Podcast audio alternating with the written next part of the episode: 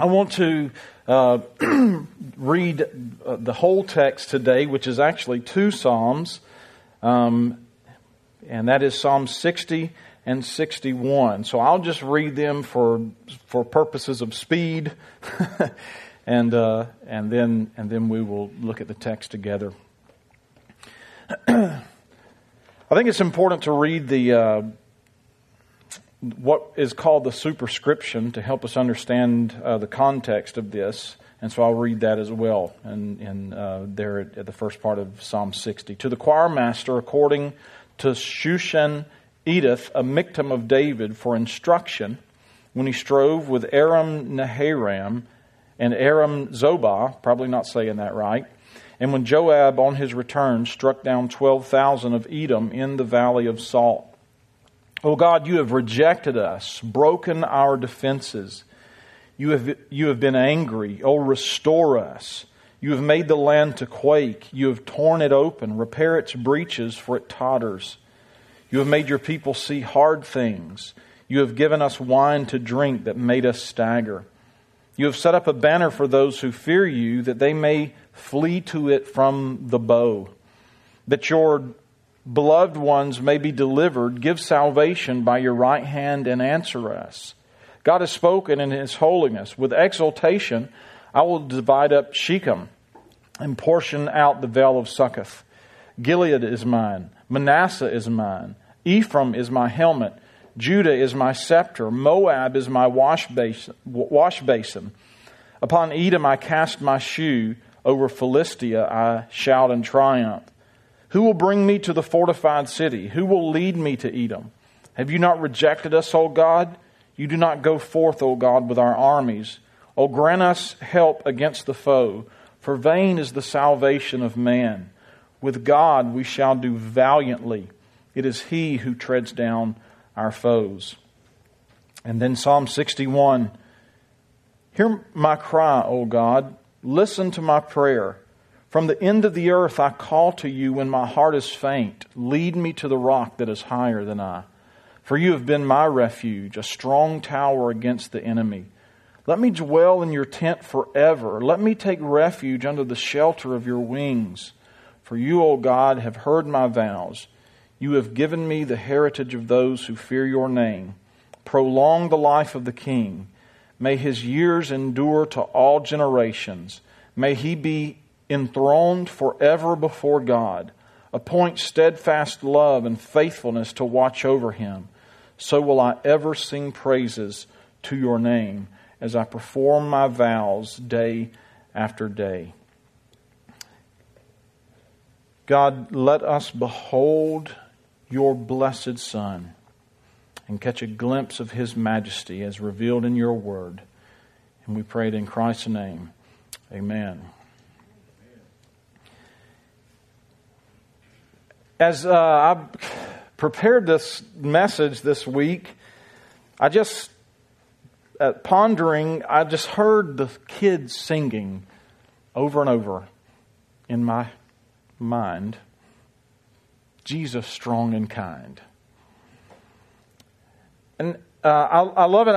I love that song, and I love for the children to sing it because I think it's an appropriate song for, for the children to sing because of its really its straightforward simplicity. I, I, I, think that the kids can sing it and they can sing it with umph because they can get it, they can grasp it. They're not just singing some abstract thought; they're singing something that they can that they can know themselves. But the kids are not the only ones that sing that song. We also sing that song, and it ministers to us too, doesn't it? Jesus said that if I thirst, I should come to him. No one else can satisfy. I should come to him. Jesus said, If I am weak, I should come to him. No one else can be my strength. I should come to him. See how simple and straightforward? Jesus said that if I fear, I should come to him. No one else can be my shield. I should come to him.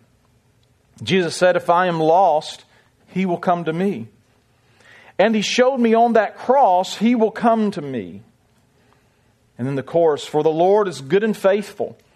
He will keep us day and night. we can always run to Jesus, Jesus strong and kind.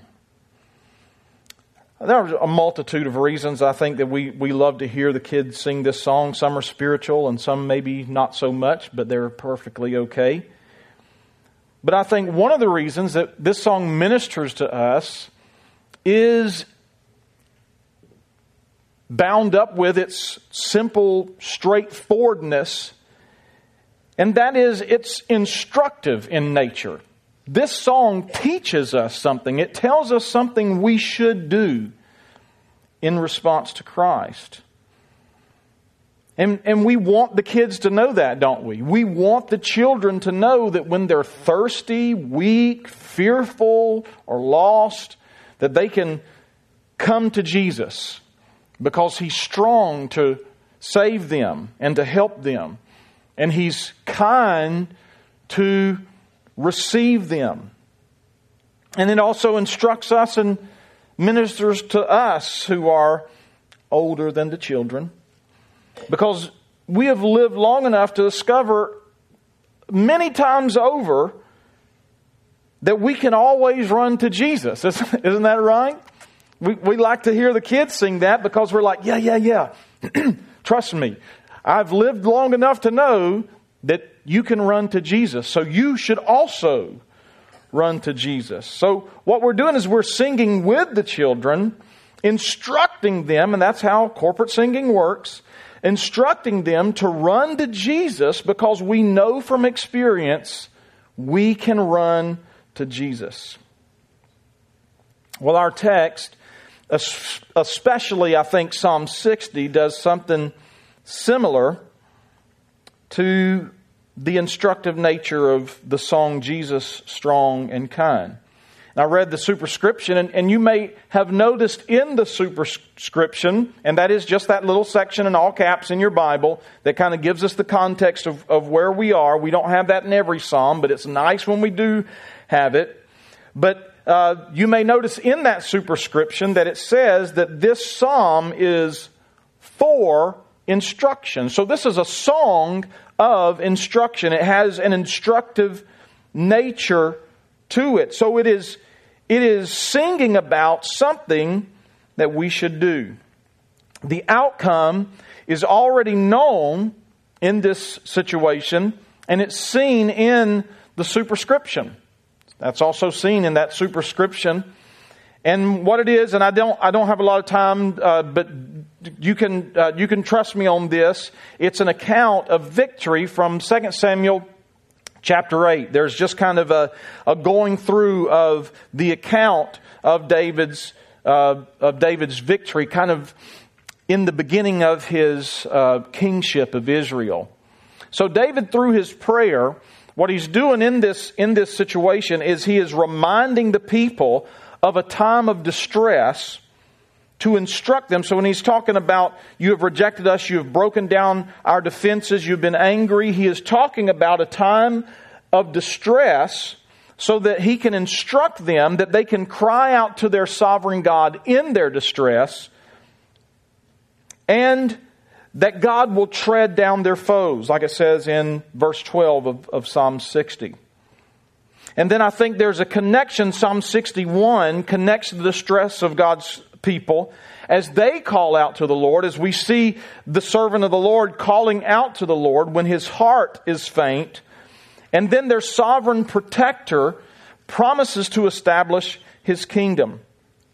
So then taking Psalm 60 as a psalm of instruction and 61 together as I believe it connects, I think kind of what this psalm is teaching us or instructing us is that in our distress, we can cry out to our sovereign God who will deliver us and establish his kingdom as we respond in worship and lives of praise to God. And I think that is the central message of Psalm 60 and 61. I also think and want to dis, uh, divide this message into four sections today so we can work through it. And first, I want us to see a distressing situation. A distressing situation. And then the second thing we will see, and I think maybe you can already see this, a sovereign protector. Third, We're going to look at the establishment in verse or chapter 61 of an eternal king. And then finally, uh, Psalm 61 ends the instruction appropriately with a song of praise. So, first, let's look at this distressing situation that's described in Psalm 60 and in Psalm 61. And Spurgeon helped me to see the context of, of Psalm 60. And in helping me see the context of Psalm 60, it also helped me with the connection, the way that these passages connect together. And so I just want to take a second to, to begin with that. And that superscription shows us that this psalm was written when God gave David victory over his enemies. And this came apparently at the command of Joab and Abishai, as recorded in uh, 2 Samuel 18 and in 1 Chronicles 18. So there's some homework for you. Go back and see that so you'll, you'll know what's uh, going on better and you don't just take my word for it. So by this time, what has happened in 2 Samuel 8 and 1 Chronicles 18, in that context, Saul has died and David was made king and the Ark of the Covenant was established in Jerusalem. It's one of the first things that David did when he became the uh, king of Israel. And, and now in 2 Samuel 8 and 1 Chronicles 18, recording the same things, God was giving David victory over the enemies that had troubled Israel for some time, really due to Saul's inability to, to lead righteously. So, what David is doing in, these, in the distressing situation of this psalm is he is prayerfully reflecting back to that distressing time in Israel's history, but he is doing it for instruction. He's doing it with the, imperp- with the intent or the purpose of instructing God's people. That's stated, as I've already said, in the, superscription. The superscription. And I'll try not to say that word again because I'm having a hard time saying it. First, so first, David wants to connect the distressing situation that comes to God's people from defeat and oppression. That's what they were suffering under Saul's reign with the idea that they are in such distress because God is not with them. That's, that's what he's, that's what the first thing maybe he's trying to instruct them. Note that defenses are being, defenses rather are uh, broken down. The land is being torn. The people are staggering with abundance of hard things, and that is grounded in the fact that God was angry with them and had rejected them.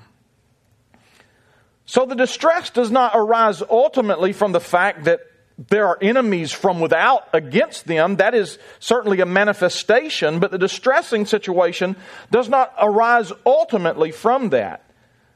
Ultimately, the distress arises from the fact that God is not for them. So it's not that enemies are against you, but it's that God is not for you. We also see a distressing situation that I think connects with Psalm 60 and Psalm 61 verses 1 and 2. Here, David is in distress because his heart is faint and he feels separated from God, his rock or his refuge, as he calls him. He even says that he feels like he is at the end of the earth. He says, From the end of the earth I call to you. And that's most likely a way of saying as far removed from God as possible. So even the, the understanding of Jerusalem as the dwelling place, the city of God, and he is saying, I feel like that I am on the other side of the earth from Jerusalem. I feel like that I am a million miles away from you. So this is his distress too. His heart is faint because God seems distant from him. But note that the tone of both Psalm 60 and 61 is a cry to God in the distressing situation with a hope of finding refuge and victory in the presence of God, Israel's sovereign protector. So it's not just a groan. The instruction is not just to say, hey, folks, uh, we're in such a bad situation because God is not with us, good luck, but Rather, he is giving this distressing situation, the tone is a cry in this distressing situation with the hope of finding refuge and victory in God because it is understood that God is Israel's sovereign protector. And that's what we get. That's what we get in Psalm 64 through 8 and, and in that first section or Psalm 61 3 through 5, and we can see God revealed as a sovereign protector. I thought that it was interesting to note the similarities in the fourth verses of both Psalms to kind of show how they connect, especially as it relates to God being Israel's sovereign protector. Look at uh, verse 4 of Psalm 60. You have set up a banner for those who fear you that they may flee to it from the bow. And then in 61 4, let me dwell in your tent forever. Let me take refuge under the shelter of your wings. So both are places of protection. In the midst of the cries of distress, God is seen as a place of refuge and protection. In Psalm 64, God has set up a banner which is probably like a, a, rallying point. You would see a banner raised on the field of battle, and you would know that you needed to rally to that place. And it was apparently some means of protection from the arrows and the darts and the spears that were flying around the battlefield. In Psalm 61 4, we kind of get the same picture. We see a refuge under the shelter of the wings of the presence of God. And here's something, here's something cool uh, that that uh, may just be interesting to think of. That word Selah or Selah is kind of a, a reflective pause in these songs that that may have even been accompanied by some some instrumental music, some some kind of instrumentation. And so I can just see them this, this cry of distress saying, Let me dwell in your tent, shelter me with your wings. You have been a banner for us. And then there is a pause in this song, in their time of corporate worship, as the instruments swell to begin to reveal that God is their sovereign protector. I don't know if that's exactly the way it took place, but it makes me feel good to think about that. It's, it's very possible that that's, that's, what, that's, what, uh, that's what took place. That's why I said it's cool. All right? Uh, but, but nonetheless, uh, Psalm 60 reveals God not only as protector, but also as sovereign over all the earth. Do you see that? So he is protector. They can, they can find shelter from the arrows on the battlefield. But not only is he protecting them, but this protector of theirs is sovereign over all the earth. It is God who determines how he will divide Shechem and how he will portion out the vale of Succoth or Succoth. God is the one who has made Gilead and Manasseh his. God has determined to make Ephraim his helmet and Judah his scepter. And not only does God determine what to do with his people, but he also determines what to do with his enemies, with Moab, Edom, and Philistia. He cast his shoe out over uh, uh, Edom. Moab is his wash basin. He will shout in triumph over Philistia. In fact, these are actually the enemies that David conquers in that context of Psalm 60 that we get in the superscription. Uh, second, in 2 Samuel chapter 8 and 1 Chronicles chapter 18. So it is God who will sovereignly protect his people from their enemies. The reason they had failed was because God rejected them, but the reason that they are projected or protected rather, is because they have fled to God as their sovereign protector. Isn't that something? So God has rejected them because of, uh, of their sin, but they can flee to this God as their sovereign protector. That teaches us something about the grace of God, doesn't it? The reason they, they had failed was because God rejected them, but, but they are protected as they flee to God. That is, that is why David can say that the salvation of man is vanity. It's nothing. We can try to save ourselves a thousand times, but we will constantly fail. But with God, they can do valiantly because it is God, their protector, who is their sovereign protector and he will trample down their enemies. Beloved, I think that we, we ought to learn this lesson well. We ought to hear the instruction of the psalmist here. Do you ever feel torn apart with sin and struggle? I'm going to say that you're not saying anything, but the answer to that, and you probably recognize that as a rhetorical question because the answer is yes. Are we often defenseless against every temptation? Is our lives ever so unstable and so difficult that we stagger around aimlessly, not knowing what to do or what direction to take? Do we feel like Sometimes we are on the other side of the planet in our most distressing times, in our faintness of heart. We feel like that we are on the other side of the planet from God's presence. Are you faint from the constant onslaught of the, uh, the enemy's arrows being shot at you by the enemy of your soul? May I remind you what I believe the psalmist is instructing God's people that God is your protector. He has established a refuge that we may flee to and find shelter in, a rallying point. His tent is a place where we can find refuge and shelter. But I also want to say to you that He is not only a place where we can find refuge and shelter, but He is a sovereign protector. All the earth is His. He created it and He has the right to do with it whatsoever He will. And listen, this is great news for us because sometimes we ask, if God is sovereign, then why is He allowing these things to happen to me? But but the wonderful news is in the answer to this question. God is sovereign and He is allowing these things to happen to you for His good purposes. They didn't just come all of a sudden. God was like, oh no, what am I going to do now that this thing is happening to my people? That's not the way it works. God knew it. He has ordained it for our very good. He is sovereign. All of the earth is His.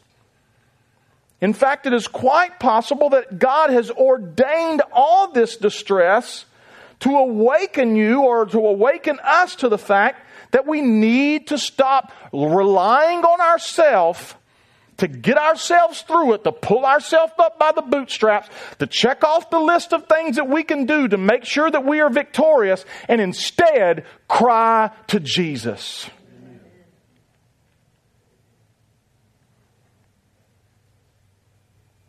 I found the words of Spurgeon helpful and potent to my own soul here.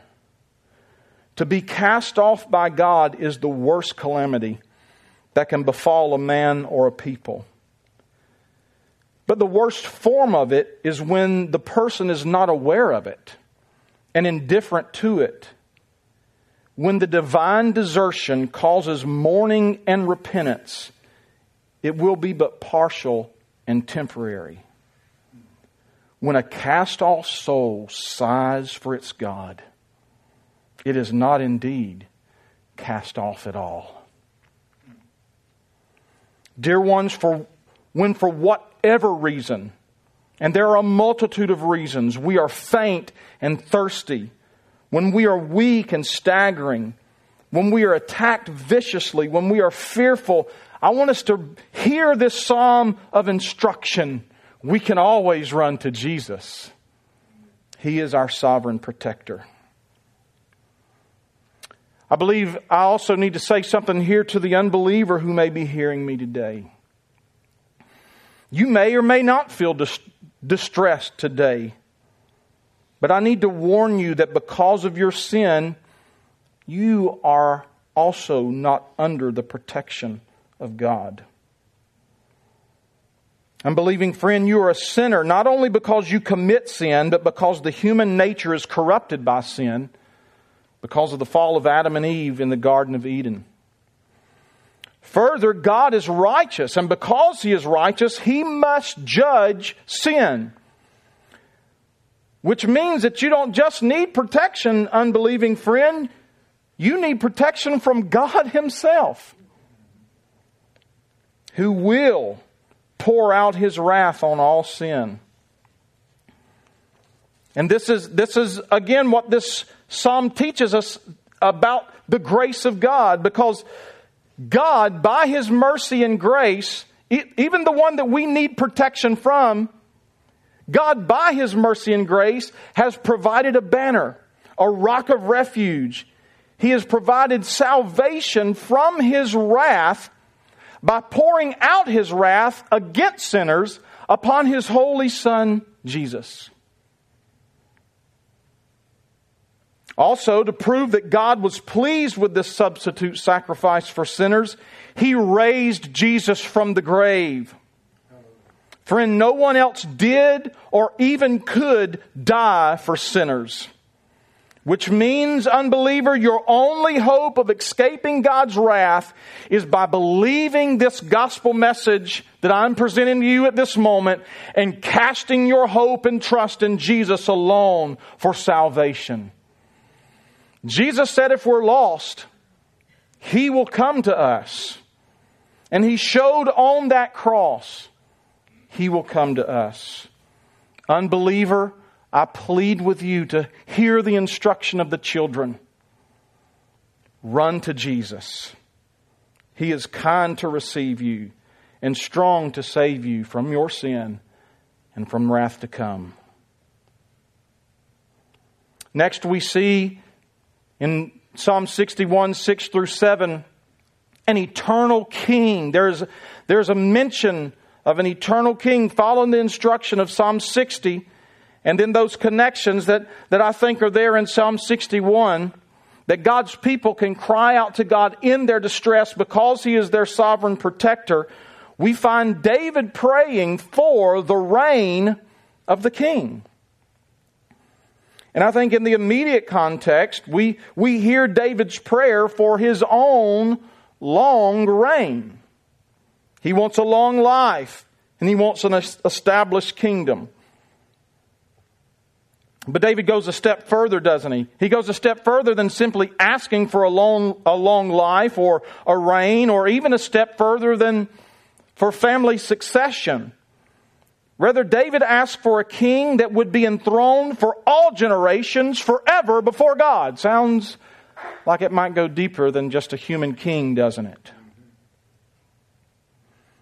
And interestingly, there are striking connections between Psalm 60 and 61 and Psalm 44 and 45. So there's some more homework. Go back maybe as a Lord's Day evening activity. You can go back and read Psalm 44 and 45 and then read again our text and try to see those connections.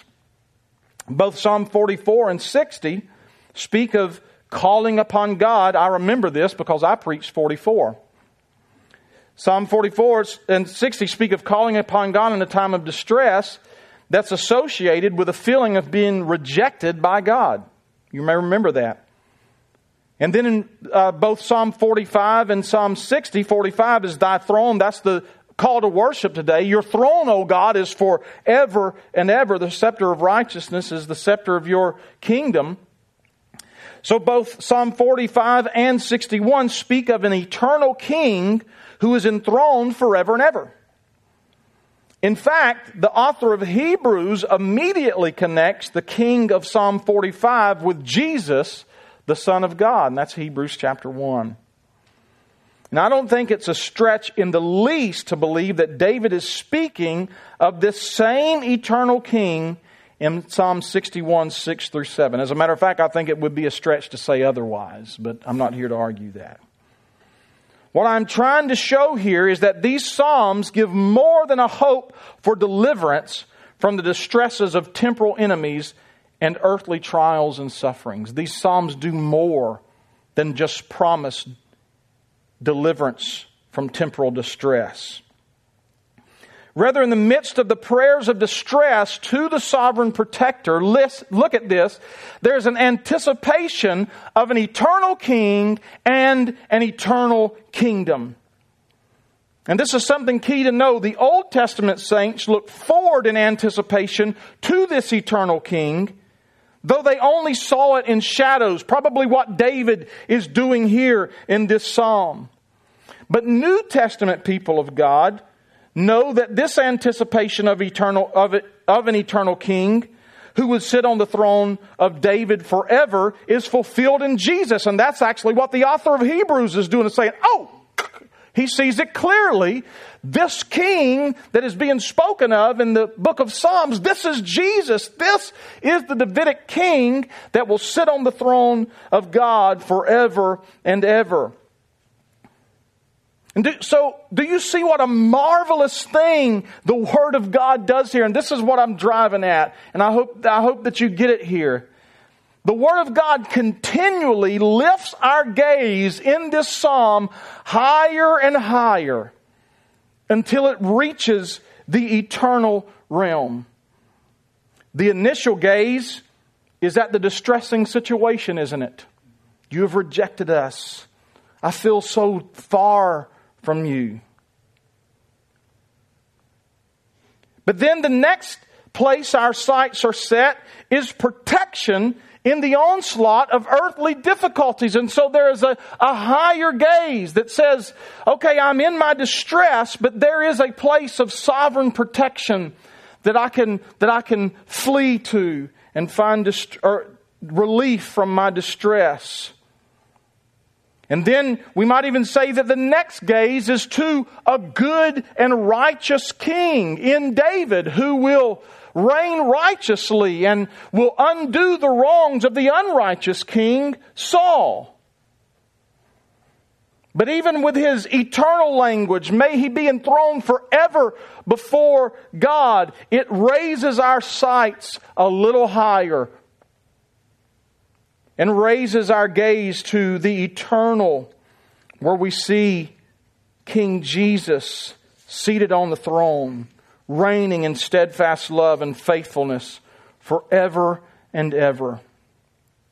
Beloved, the more we turn our eyes to God in our cries and tears of distress, our misty gaze begins to behold in an ever clearer way the majesty of Jesus seated on his throne, ruling in faithfulness and steadfast love forever. The distress of this life causes us to cry out to God and flee to Him as sovereign protector so that we can see God's redemptive purposes in Christ. Beloved, if we would grasp that, then I think that we would find a great sense of purpose and relief in our earthly distresses. Finally, this psalm ends with, or these psalms, I should say, end with a song of praise. So, what does this crying out to God in distress and a catching a glimpse of the eternal King produce in David? Psalm 61 says it. So I will ever sing praises to your name as I perform my vows day after day. Psalm 61 says it results in a song of praise and performance of vows. And, and I made a distinction there between praise and performance of vows, but did you see the way the text reads? David says he will sing praise as he performs his vows.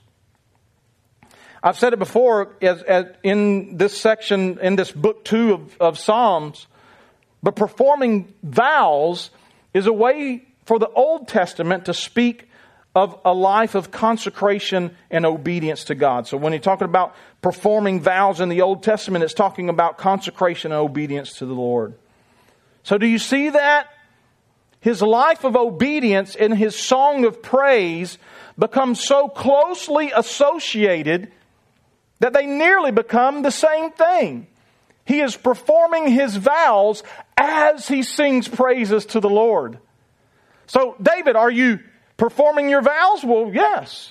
Are you singing praises to the Lord? Well, yes.